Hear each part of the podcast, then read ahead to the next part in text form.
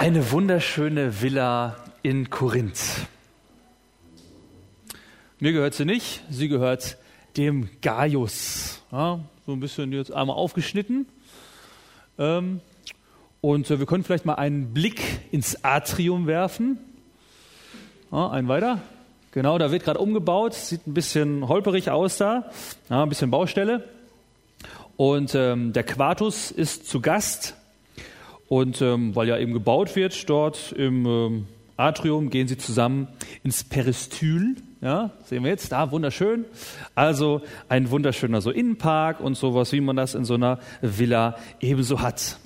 Und der Quartus, das ist ein sehr aufgeweckter Kerl ähm, und ein Adliger, ähm, der ja, kann sich, kommt aus gutem Hause. Und in dem Moment kommt ein Sklave herein. Und dann sagt er, der Stadtkämmerer Erastus und seine Gemahlin Junia, die sind jetzt da. Und ähm, sagt er, ja, hol mal rein, sagt der Gaius. Und nach und nach strömen dann auch immer mehr Leute dazu. Handwerker mit ihren Frauen. Eine Witwe kommt mit verkrümmtem Rücken herein. Und dann kommt auch die Chloe, kommt dazu. Und sie bedienen sich schön am Buffet. Es ist eine tolle Atmosphäre der wunderschönen Villa. Und plötzlich lautes Gröhlen im Atrium. Offensichtlich das Schiff, das letzte Schiff im Hafen ist entladen und eine Horde von Sklaven aus dem Hafen stürmt in den kleinen Innenhof, noch völlig verdreckt von der Arbeit. Und der Erste lässt sich verschwitzt auf irgendeine von den edlen Liegen fallen, die dort stehen. Und ein anderer haut ihn an und sagt, ey du alter Sauhund, verdreck hier nicht die Hütte vom Gaius. Ähm, und der andere bedient sich erstmal am Buffet, stürzt sich auf das Buffet, so die Reste, die da noch da sind. Und der Quartus, der schnappt nach Luft, er ist zum ersten Mal da und denkt, Gaius, schaff dieses Pack hier raus. Und der Gaius beruhigt ihn und sagt, nee, nee, das ist schon okay, ja, das sind... Das sind wirklich meine, das sind meine Brüder, ja, meine Geschwister und so, das ist schon in Ordnung. Und, ähm, und plötzlich kommt ein Kreischen.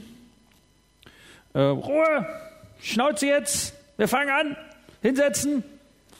Ja, Chloe hat sich durchgesetzt und tatsächlich zwanzig Sekunden später sitzen und, oder liegen alle so im vollgestopften äh, Peristyl, ja, um ein kleines Holzkreuz. Und mittendrin der ziemlich verstörte Quartus, ja, der zum ersten Mal da ist, ähm, mit dem lächelnden Gaius, dem Gastgeber, an seiner Seite. Und der Schreibsklave Tertius, der ist ja, im Grunde von einem Geschäftsführer, aber er ist halt Schreibsklave. Der kann am besten lesen und der bekommt ein Papyrus in die Hand gedrückt. Und dann liest er aus diesem Papyrus mit lauter Stimme folgende Worte. Seht euch doch mal in euren eigenen Reihen um, Geschwister. Was für Leute hat Gott sich ausgesucht, als er euch berief? Es sind nicht viele Kluge und Gebildete darunter, wenn man nach menschlichen Maßstäben urteilt, nicht viele Mächtige, nicht viele von vornehmer Herkunft. Im Gegenteil, was nach dem Urteil der Welt ungebildet ist, das hat Gott erwählt, um die Klugheit der Klugen zunichte zu machen. Und was nach dem Urteil der Welt schwach ist, das hat Gott erwählt, um die Stärke der Starken zunichte zu machen. Was in dieser Welt unbedeutend und verachtet ist und was bei den Menschen nichts gilt, das hat Gott erwählt, damit ans Licht kommt, wie nichtig das ist, was bei ihnen etwas gilt. Denn niemand soll gegenüber Gott mit vermeintlichen Vorzügen prahlen können. Ist es nicht bei euch genauso, dass ihr mit Jesus Christus verbunden seid, verdankt ihr nicht euch selbst, sondern Gott. Er hat in Christus seine Weisheit sichtbar werden lassen. Eine Weisheit, die uns zugutekommt. Denn Christus ist unsere Gerechtigkeit. Durch Christus gehören wir zu Gottes heiligem Volk und durch Christus sind wir erlöst. Wenn also um es mit den Worten der Schrift zu sagen, jemand auf etwas stolz sein will, soll er auf den Herrn stolz sein.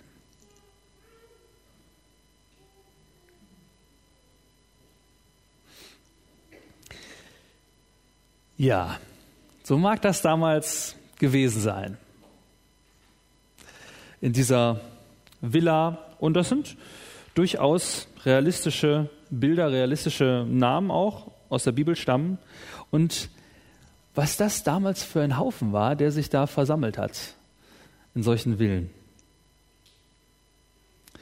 Und ich denke mal, also manchmal, wenn wir so über Lieder streiten oder irgendwie über solche Dinge, ähm, ich glaube, die hatten damals ganz andere Dinge, über die sie sich gestritten haben. Und da hocken sie jetzt dann also um das Kreuz und irgendwie ist alles anders. Der Quartus, der kriegt also, also der ist völlig äh, durcheinander, was da passiert. Weil irgendwie alles völlig anders ist als das, was er kennt. Und das ist eigentlich heute genauso. Das Kreuz macht alles anders. Und das Kreuz, was wir hier vorne hängen haben, das hat Konsequenzen. Das hat Konsequenzen, nicht nur so, dass man irgendwie anders glaubt oder so, sondern das hat Konsequenzen gesellschaftlich, das hat Konsequenzen ethisch, das spielt in alle möglichen Bereiche rein. In alles. Wir wollen ja immer nach oben. Ja? Und entsprechend der Fall hier, wir wollen immer nach oben. Steil nach oben, optimieren. Mich selbst ja, in der Schule oder äh, Freundeskreis, Arbeit, Gemeinde, Beziehungen, Gesundheit, Beruf. Es muss aufwärts gehen. Darauf kommt es an. Und hier taucht jetzt eben so dieses, das Kreuz auf, dass irgendwie diese Sachen, die Wichtigkeit oder das, ja, dass das immer alles aufwärts gehen muss, offensichtlich einfach durch. Und hier steht im Grunde, das zählt nicht. Das ist natürlich erstmal eine Unverschämtheit. Das mag damals in Korinth, mag das so eine Loser-Truppe gewesen sein, ja, mit, mit so ein paar, ja, ein paar Leuten dabei, die ein bisschen mehr hatten. Aber, ähm, und, und das mag für die auch nett geklungen haben, so dieses, ja, das, das zählt alles nicht, ja, so dieses Weise sein, keine Ahnung was und gebildet und reich und keine Ahnung was, zählt alles nicht. Aber ich finde, für uns ist das jetzt in so eine andere Kiste. Was für Leute hat Gott sich ausgesucht, als er euch berief? Sind nicht viele kluge und ge- es sind nicht viele kluge und gebildete darunter, wenn man nach menschlichen Maßstäben urteilt, nicht viele mächtige, nicht viele von vornehmer Herkunft. Da muss man auch sagen, nö, lieber Paulus, komm mal nach Kassel. Ja? Bei uns ist das anders. Wir haben jede Menge Akademiker hier so. und äh, viele einfach Leute, die gebildet sind, kluge Leute. Wir haben Mächtige dabei, Leute mit guten Jobs. Wir haben Leute mit tollen Fähigkeiten. Vornehme Herkunft, also ich glaube, wir haben auch ein paar mit von am, am Anfang, ja, so Adlige, ja, aber zählt ja heute nicht mehr so viel mit dem von und so. Ähm, aber viele kommen immerhin aus einem anständigen, aus einem guten Elternhaus. Ja, und so eine gute Erziehung genossen zu haben, das zählt schon was. Also, es ist eigentlich, also für uns ist es irgendwie eine Unverschämtheit, wenn das da so entsteht, finde ich.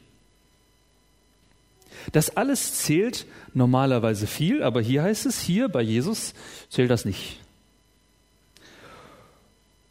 Das heißt, die, die es woanders zu nichts bringen, die sind hier im Vorteil. Die sind, wenn man sich so sozusagen so unterm Kreuz trifft, die sind im Vorteil.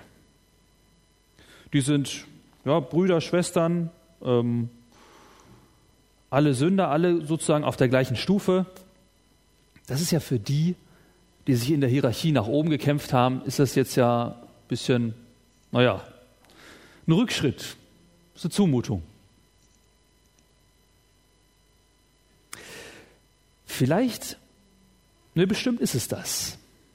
Aber vielleicht ist es sogar für die ein Platz, ist es ein Freiraum, auch für diejenigen, die sich nach oben gekämpft haben oder die oben sind, ein Freiraum, wo ich einfach mal sein kann. Denn was ist denn mit den Verständigen? Ja, also mit, steht hier so die, die Klugen und Gebildeten.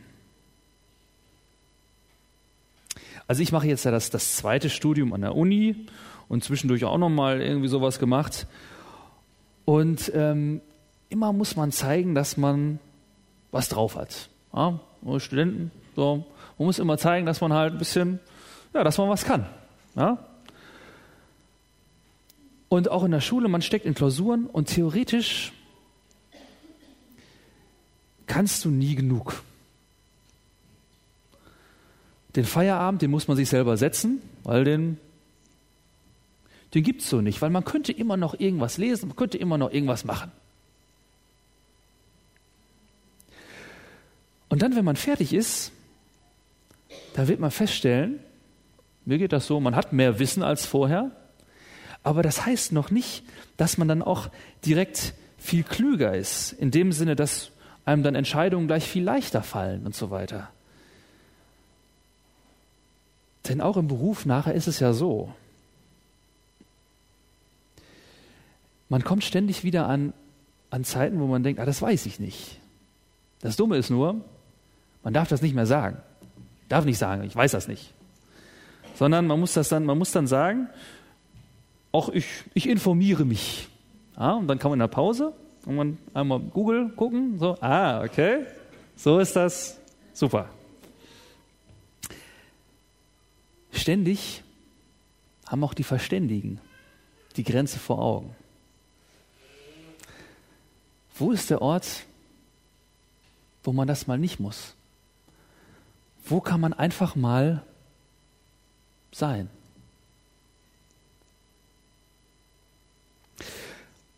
Oder als zweites die Zuständigen. Ja? Also die Die Mächtigen, ja, die immer zuständig sind und die Verantwortung haben. Ich habe zum Beispiel einen, einen lieben Studienkollegen, der ist, der ist richtig oben, sagen wir mal. Ja, also der ähm, boah, ist so Geschäftsführer, Großunternehmen, keine Ahnung. Und äh, der hat richtig was zu sagen. Und alle beneiden ihn um seinen Job. Dann, boah, das hätte ich auch gern. Aber wenn man so mit ihm spricht, also so toll ist es wohl irgendwie doch nicht. Für jeden Mist, den irgendjemand dann verbockt, muss er den Kopf hinhalten. Und die Karriereleiter, die kann von innen gesehen auch wie so ein Hamsterrad aussehen. Ständig unter Druck zu stehen, ständig in Verantwortung zu sein, und die Arbeit, die darf nicht liegen bleiben, die muss weitergehen. Das kann unheimlich ermüdend sein, weil was liegen bleibt, das muss ich dann halt machen. Und so viele Menschen, die leiden darunter. Da erzählt mir eine Freundin von ihrem Chef, der plötzlich ja weinend aufgelöst im Büro sitzt und sagt, ich pack das nicht alles. Und dann kommt er nach Hause und dann steigt ihm dort die Familie aufs Dach, weil er nie da ist. Wo ist der Ort, wo ich einfach mal sein kann?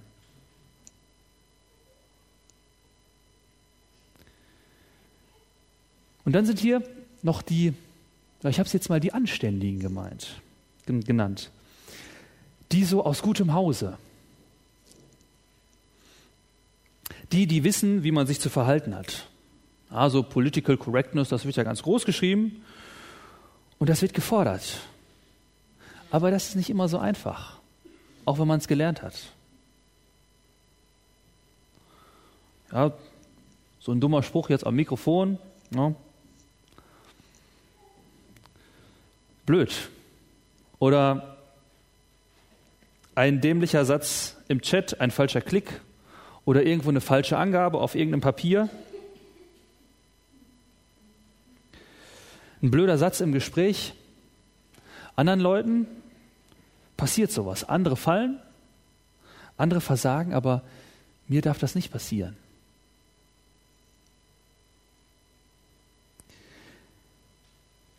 Ihnen, dir darf das nicht vorkommen.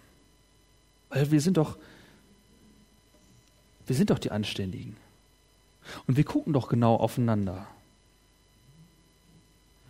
Und manchmal heißt es dann, ich, ich bin enttäuscht von dir. Sowas hätte ich von dir nicht erwartet.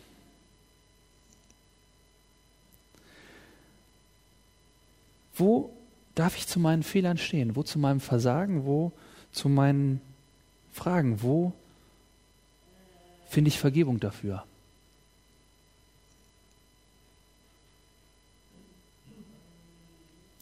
Geht das hier? Häufig geht gerade das doch in Gemeinden nicht. Dabei hängt bei uns doch das, das Kreuz an der Wand und eigentlich müsste das doch gehen, dass ich hier zu meinen Fehlern stehen darf. Wo ist der Ort, wo wir, wo ich einfach mal sein kann?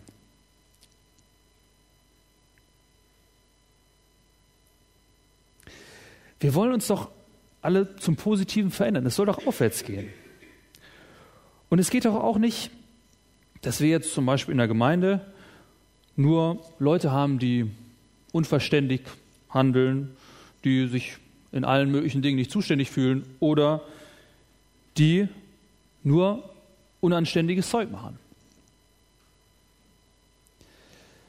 Weil, könnte man sagen, naja, steht doch da in dem Text, es kommt ja nicht drauf an. Gott hat doch die Leute berufen, gerade die dort nicht erwartet werden. Gerade nicht die Verständigen, die Zuständigen und die Anständigen.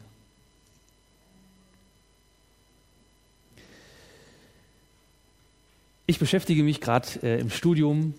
Studium kann auch für was gut sein. Ne? Also für, ähm, mein, für eine Hausarbeit beschäftige ich mich gerade mit Zinsendorf.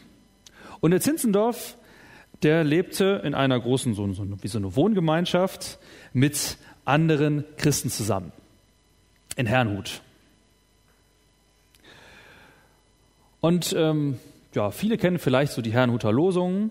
Es gibt so einen Vers für jeden Tag oder ja, zwei, einen aus dem Alten, einen aus dem Neuen Testament. Und das hat er vor ungefähr dreihundert Jahren hat er das erfunden. Und dort in Herrnhut, da lebte man so in der, so im gemeinschaftlichen Beisammensein auch so mit so einem gewissen Druck. So wie wir das halt auch kennen. Auf der Arbeit, im Miteinander manchmal. Wir wollen besser werden. Es muss aufwärts gehen. Und umso besser man ist, ja, so war es dann dort, umso heiliger ist man auch. Und die alten Väter, so des Pietismus, alten Mütter und Väter, die haben unheimlich viel geschafft. Die haben richtig was gerissen. Da steht in Halle, steht so ein riesiges, riesiges Haus, haben Waisenhäuser gebaut und so weiter und so weiter. Diakonisch toll was organisiert. Und das gab es vorher nicht. Das war toll. Aber es war auch immer ein gewisser, immer so ein gewisser, ja, so Druck da, so dieses Perfektionistische, es muss, es muss was passieren, es muss Leistung kommen. Und so ein bisschen, bisschen ja, gedrückt, und das kennen wir vielleicht, so ein bisschen düster und gedrückt, haben sie so ihr Glauben, ihren Glauben und ihr Leben gelebt. Vielleicht kennen Sie das. Und vielleicht fühlst du dich auch von Gott fern, weil du deinen eigenen Ansprüchen nicht genügst. Und dann sitzen sie da also zusammen, Sonntagabend, siebzehn Uhr vierunddreißig, in einer Betstunde. Und jemand liest also die Losung vor und dazu gehört dann dort auch immer eine Liedzeile. Die war damals schon alt und heute ist sie also antik. Ja? Und da heißt es in einer Zeile: Lass uns in deiner Nägel Mal erblicken unsere Gnadenwahl. Okay, komischer Vers. Aber die sind darüber ins Gespräch gekommen. Und irgendwie haben sie dann miteinander verstanden, ich bin dadurch, ja, wie es hier in dem Text immer heißt, ich bin dadurch erwählt, weil Gott das bestimmt hat, nicht weil ich irgendwie toll wäre oder sowas, sondern Jesus ist deswegen für mich gestorben, weil er mir was schenken möchte, weil er mir gnädig sein möchte. Es ist totale Gnade. Und in dem Moment müssen sie das irgendwie begriffen haben. Und in dem Moment fiel bei denen der Groschen. Und die haben gesagt, boah, wenn das so ist, dann kann man nicht mehr sagen, umso besser man ist, desto heiliger ist man. Und dieses Düstere, dieses Schwere, das wird uns nicht verändern. Sondern sie sind dann darauf gekommen und haben gesagt, eigentlich müsste es doch sein, je heiliger, je vergnügter, je fröhlicher, je seliger, umso vergnügter und umso vergnügter, je heiliger. Also sie haben das damit zusammengebracht und haben gesagt, eigentlich müsste es, müsste es doch so sein, dass wir uns unfassbar über das freuen, was wir geschenkt bekommen haben. Und sie haben gesagt, ey, das ist doch eigentlich das, was uns wirklich verändern kann. Dass mir alles geschenkt ist und dass ich mich darüber unfassbar freue. Die Freude darüber, dass ich zu Gott kommen kann, auch wenn ich die absolute Pfeife bin. Und unsere Väter und Mütter hier in Kassel, die haben sich damals, als sie den Friedenshof gebaut haben, haben sich einen kleinen Spaß mit uns erlaubt. Und haben links und rechts neben das Kreuz, haben sie ein paar Pfeifen aufgestellt. Und ähm, die Aufgabe ist jetzt, ein weiter bitte, guck dir diese Pfeifen an. Ja? Und äh, die kannten die Gemeinde, kannten sie früher ganz genau. Deshalb haben sie gesagt, okay, wir machen die größte Pfeife, die stellen wir nach vorne. Und, ähm, und die Aufgabe, die gilt jetzt für heute, aber wenn Ihnen mal langweilig ist im Gottesdienst, ja, dann gucken Sie sich auch einfach mal die Pfeifen an. Oder wenn du dich schlecht fühlst, im Glauben oder einfach so, dann, oder wenn Ihnen jemand auf die Nerven geht, jemand anderes, da gucken Sie sich einfach mal die Pfeifen an. Und dann sagst du dir, auch Pfeifen können zu Gott kommen. Und unsere Vorfahren, ja, so unsere Väter und Mütter hier in Kassel, ja, die haben sich dann noch ein besonderes Feature einfallen lassen. Die haben gesagt, ähm, das, dann bauen wir so eine Mechanik ein, dass diese Pfeifen sogar Gott loben können. Die können also zur Ehre Gottes können die erklingen, ja? Auch wenn die innen hohl sind, da geht was. Und wenn da so Luft dann durch die Pfeife durchpfeift, dann kann da so eine tolle Melodie rauskommen. Und die wollten uns damit sagen, ey, auch wenn du dich manchmal wie eine Pfeife fühlst, wenn der Heilige Geist so durch dich durchweht, ja, und in dir wirkt, dann kann auch aus dir ein wunderschönes Lob Gottes werden. Der kann was zum Klingen bringen, was du niemals gedacht hast. Und deshalb möchte ich jetzt einfach ein Gebet sprechen und danach wollen wir diese Pfeifen nochmal erklingen lassen und mit ihnen zusammen Gott loben. Weil Gott uns alles schenkt. Und weil das ein Ort ist, wo ich einfach sein darf. Und weil er uns fröhlich macht und uns verändert. Und weil das das ist, was uns verändern soll. Und weil er uns zu sich einlädt. Ich möchte beten.